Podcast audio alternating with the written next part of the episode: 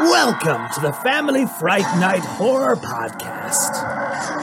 Hey, everybody, welcome to the Family Fright Night Horror Podcast. I'm your host, Chase Will. Today I'm joined by author Douglas Ford, author of the book The Trick, coming out May 14th from Madness Heart Press, as well as The Beast of Visaria County and Little Lugosi. Douglas, how you doing? I'm good. Thanks for having me. Thank you for being on, man. I really appreciate this. Yeah. Um, it was good seeing you at AuthorCon, good meeting you at AuthorCon. So I'm glad we can catch up like this. Yeah, we were like table buddies. We had to stare at each other all three days. yeah, right, exactly. yeah, it was really fun experience. I enjoyed that a lot. Yeah, I enjoyed it too. It's good to get together with everybody and see people in person, and especially after the pandemic, to be able to do this mm. now with a little more frequency. Are you going to go to the third one? I'm going to try. I'm going to try. Uh, Daniel Braum and I are talking about sharing a table, so hopefully get that to happen. Well, that'd be nice. Yeah. Yeah, I know. Uh, I think this is the first year they're going to allow table sharing, so it should be like getting everybody in one room this time. Yeah, yeah, I think that would help a lot of people. There was certainly some. You and I were lucky being in that ballroom, but people who were on the outskirts, I know that first day was kind of rough. People didn't know they were there. Yeah, you know? yeah, that had been different. Yeah, but we were just talking about uh, drafting. Actually, what is your process like with writing? Like, how many drafts do you go through, and what are the drafts like? Okay, so I'm insane. Um, I longhand everything for first draft. And yes. Um, yeah. Somebody else actually does that. Yeah. Yeah. Because I think that really the uh, I can't remember who said this. Somebody smarter than me said that, yeah, when you're actually using the uh, pen or pencil, you are really sort of letting the uh, the creative side of your brain do most of the work Whereas when you're typing, a lot of us tend to edit while we do that. And so we don't, we tend not to play as much. And um, I was, I picked up this doing this when I went to, um, I, I participated in Jeff Vandermeer's Wonder Book workshop where he, he brought this up as something he did. And since then I've been doing it and it's, it really works well. And then, you know, you do the second or third draft with the typing and working it out, fixing it, making it coherent. And then you focus on that and yeah, I I found that really works really well. Do you ever get writer's block when you're doing the first draft? Um, I'm I'm going to knock on wood while I say this. Um, I, I haven't, but it, that's because I let myself write garbage. And if I let myself write garbage, sometimes I got to tell myself it's okay. This can suck because it'll be fixed later. Um, and uh, hopefully it is somebody can tell me otherwise. Nope that was never fixed. Um, but i um, i i tend to write through it. In fact i was just telling somebody who was talking to me about how oh i got to get through you know get over these hurdles right now. And i i told him the only way to do that is by writing.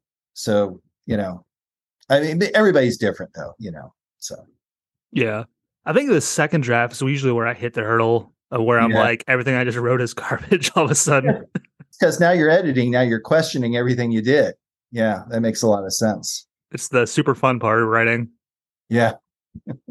so uh, you've had a really big year. You've had things coming out left and right. What's that about?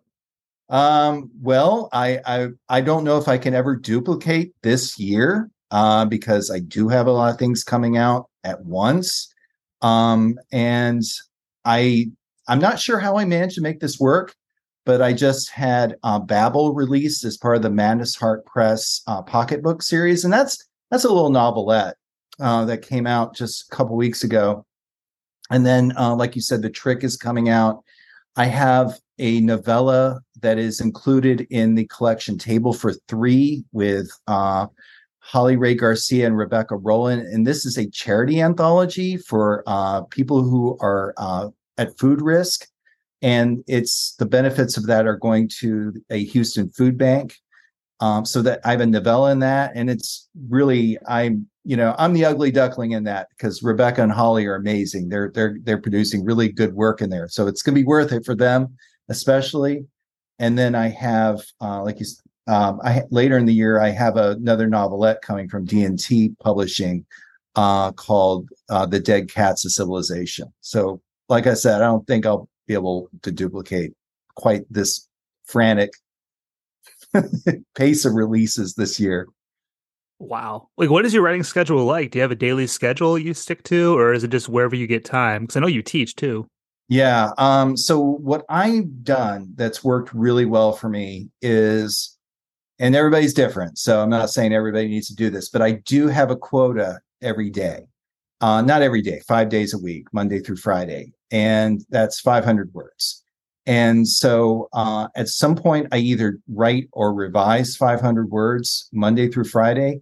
And sometimes the way I'll, I'll sort of, the way I make this work is sometimes I'll bank words. If I had a really good day, I'd say to myself, okay, I don't really have to be that productive Thursday because yesterday I just wrote 1200 words. And um, there was a, there was like something, somebody posted this on Facebook uh, and it, apparently it's very controversial to say that you know you write every day apparently because it doesn't like i said it doesn't work for everybody. Uh, but for me it works. So you know but not everybody's got the time. I can manage to squeeze it in uh, to my schedule on do you get up like super early or do you stay burning the midnight oil? Uh, no what i usually end up doing is when i'm at my office at work coming to the end of the day um, i find time within that that that period of time when things are winding down to take out my pad and do some work. And I can, you know, usually make it happen that way. Yeah. That's awesome. I like that. Yeah. The dogs don't let me write early in the morning. So that would drive them nuts, huh? Yeah, right. We skipped over a question actually. I usually start the show asking, what is your favorite horror movie of all time? Okay. So that's kind of like asking asking me what what's my favorite breath of air. It's kind of fluid. It it sort of changes with the seasons and the mood. So, you know, you ask me next week, it might be Blood on Satan's Claw or Tombs of the Blind Dead. Uh, but we just pass Walpurgis Night. So I'm going to say that it is, uh, this movie has several titles Werewolf versus the Vampire Woman, Werewolf Shadow, or Night of Walpurgis, which is the Spanish title. It's a uh, 19 I want to say 71 uh, Spanish film, and it's part of the Paul Naschy uh, Waldemar Daninsky series, the werewolf films that he made. And I just I watched this for Walpurgis Night, rewatched it for about the hundredth time, and recently a Blu-ray came out of it, like a 4K Blu-ray, and it's gorgeous. So I'm going to say that's my favorite horror movie right now. Oh, I need to watch that. I've never seen that one.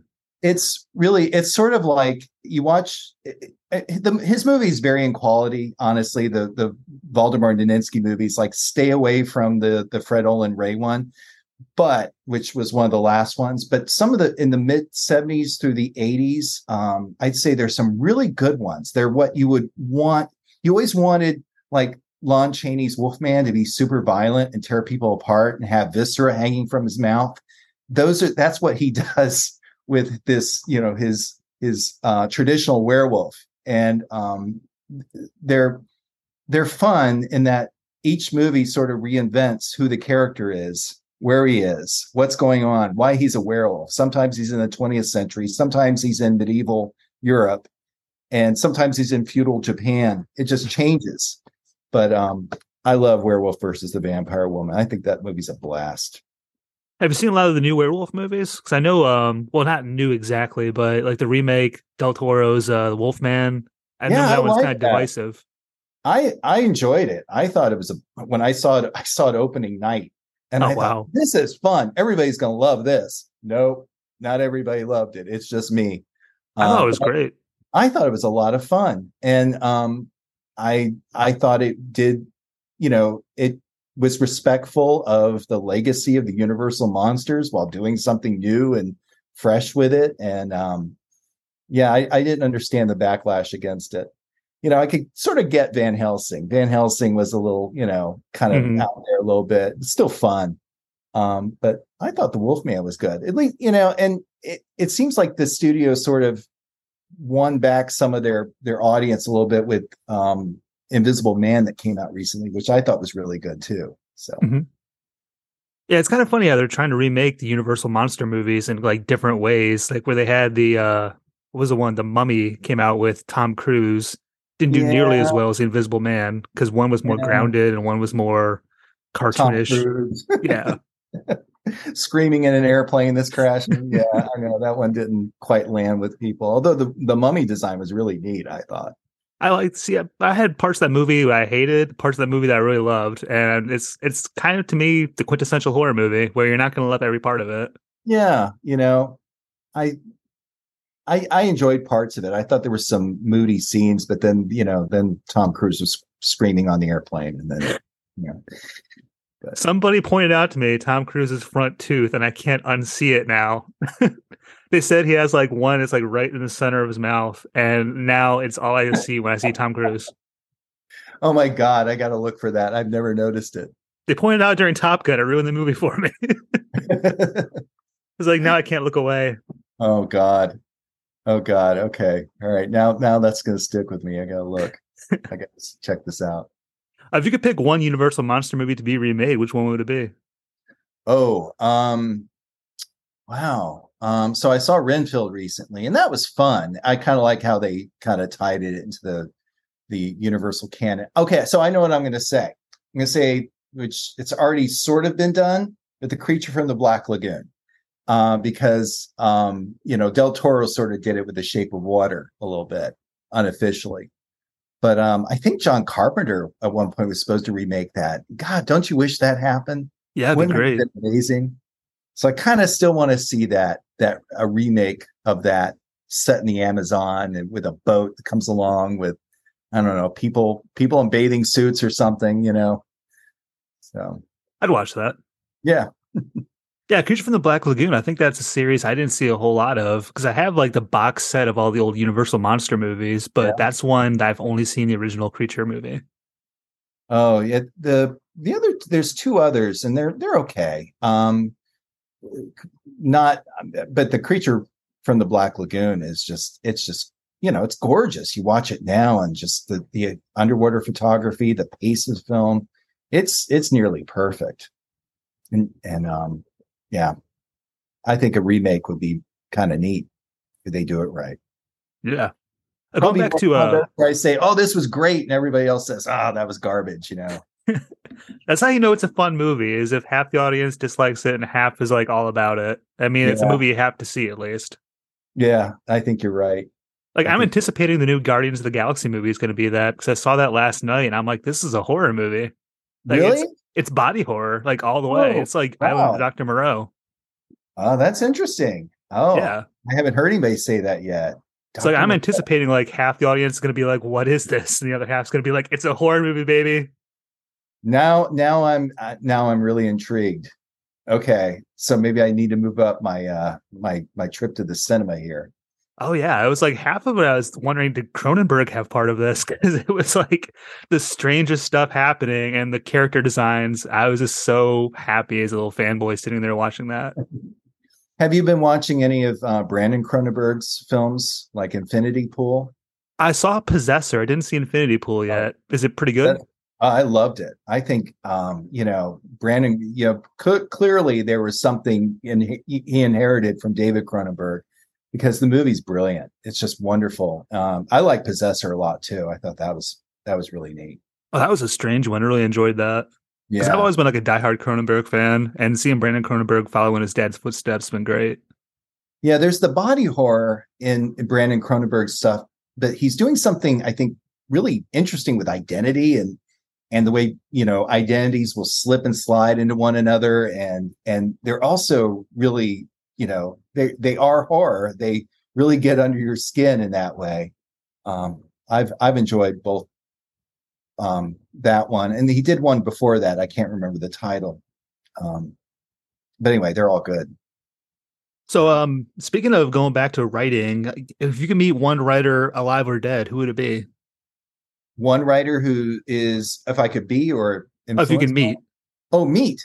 Um oh, wow. Um so i think um i think ambrose bierce would be a lot of fun of course you probably put my life in danger um let's see i think I- i'm kind of fascinated by daphne du maurier who wrote rebecca and the birds Mhm. I think she'd be really interesting to talk to and and um, you know have coffee with or something.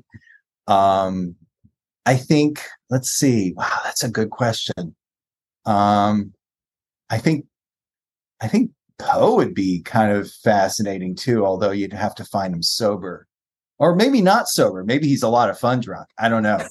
um, but, um, and wow, that's, that's a great question. I think I'm going to go with, um, I think I'm going to go with Ambrose Bierce and just watch my back. that's a way to do it. so, uh, tell me a little bit about the trick coming out soon, uh, May fourteenth, okay. correct? Yes. Okay. So the trick is, um, it's part of what I'm calling my Visaria County cycle, and that start. Those are um, those are what Madness Heart Press has published, um, starting with the reattachment from 2019 uh, Little Lugosi uh, in 2021. And the trick is part of, the, they're not connected in terms of, of, of character, more like mood and theme and style. Um, this one is um, bizarre. Um, but per- perhaps bizarro would be a good descriptor.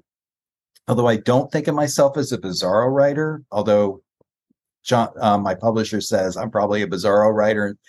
Um, but this one has totally it's it's definitely a horror story, but it's kind of well. Let's put it this way: I, I dedicated it to um, the author of Master and the Margarita, which is was an influence on some of the events of this book, which are occult and weird, involving tattoos, magic, and perhaps a conspiracy, an occult demonic conspiracy that goes back for thousands and thousands of years, uh, leading up to a poor, hapless protagonist who ends up with a tattoo as a result of going to a um, magic show that he didn't want to see in the first place. Oh wow! So, what were some of the challenges writing this one? Um, you know, making it maybe perhaps one of the challenges was making it not just for me because I started writing it as a short story. A cha- uh, just I was goofing around with this this magic show. The the novel starts with a magic show, and I was really just sort of goofing around. And it was one of those things. I don't know if you ever have these moments where there's just an idea. You don't think of it as something that's going to be legitimately something you write and publish. I was fooling around with a scene with a character in a magic show.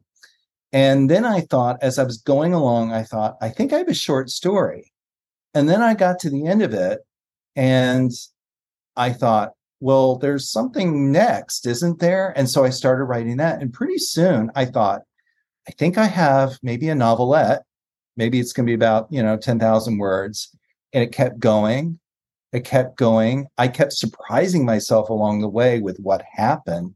Uh, little doors kept opening that made it increasingly bizarre and strange. And and then the characters just really grew on me. And i i have there's a character in there. It's going probably going to be one of my favorite characters of all time a tattoo artist named Maripin, uh, who originally she was just going to appear for briefly, but she became she becomes an important part of this novel. And then it reached an ending, a conclusion that in some ways it broke my heart to write. I don't want to say any more about it, but it there were things it it started as one thing and ended up another. So I think the challenge was making it something that I thought other people would want to read, and it wasn't just for me. That's always a difficult challenge. Yeah. But hopefully people like it. Hope hopefully it's fun to read and strange and surprising and, and a little gross. I like gross. I'll be in there for it. so where can everybody find you and your work? Are you online? I am online. Um, I am. I have my stuff is on Amazon and Godless. I have uh, Instagram at author Douglas Ford. Facebook on Douglas Ford Writes. Uh, you can also send me a friend request at my personal Facebook. Um, and um, that's really, I think I'm I'm I'm not not exactly hiding out there. So people can find me. Well, Douglas, thank you so much for joining, man. I really appreciate this. Oh, my pleasure. Thank you for having me. Of course. Hey, have a great night, man. You too.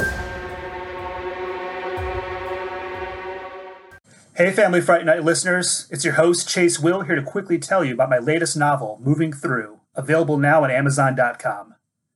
Moving Through follows a group of high school seniors as they mourn the death of their mentor while inciting a school-wide rebellion against censorship. Clay McLeod Chapman, author of Ghost Eaters, calls Moving Through a clenched jaw of a novel, complete with brutally candid prose that reads like gritted teeth. Andersen Prunty, author of Dreaditation, calls Moving Through a visceral soul punch of a book. You can find Moving Through at Amazon.com or at chasewill.com. Hope you check it out.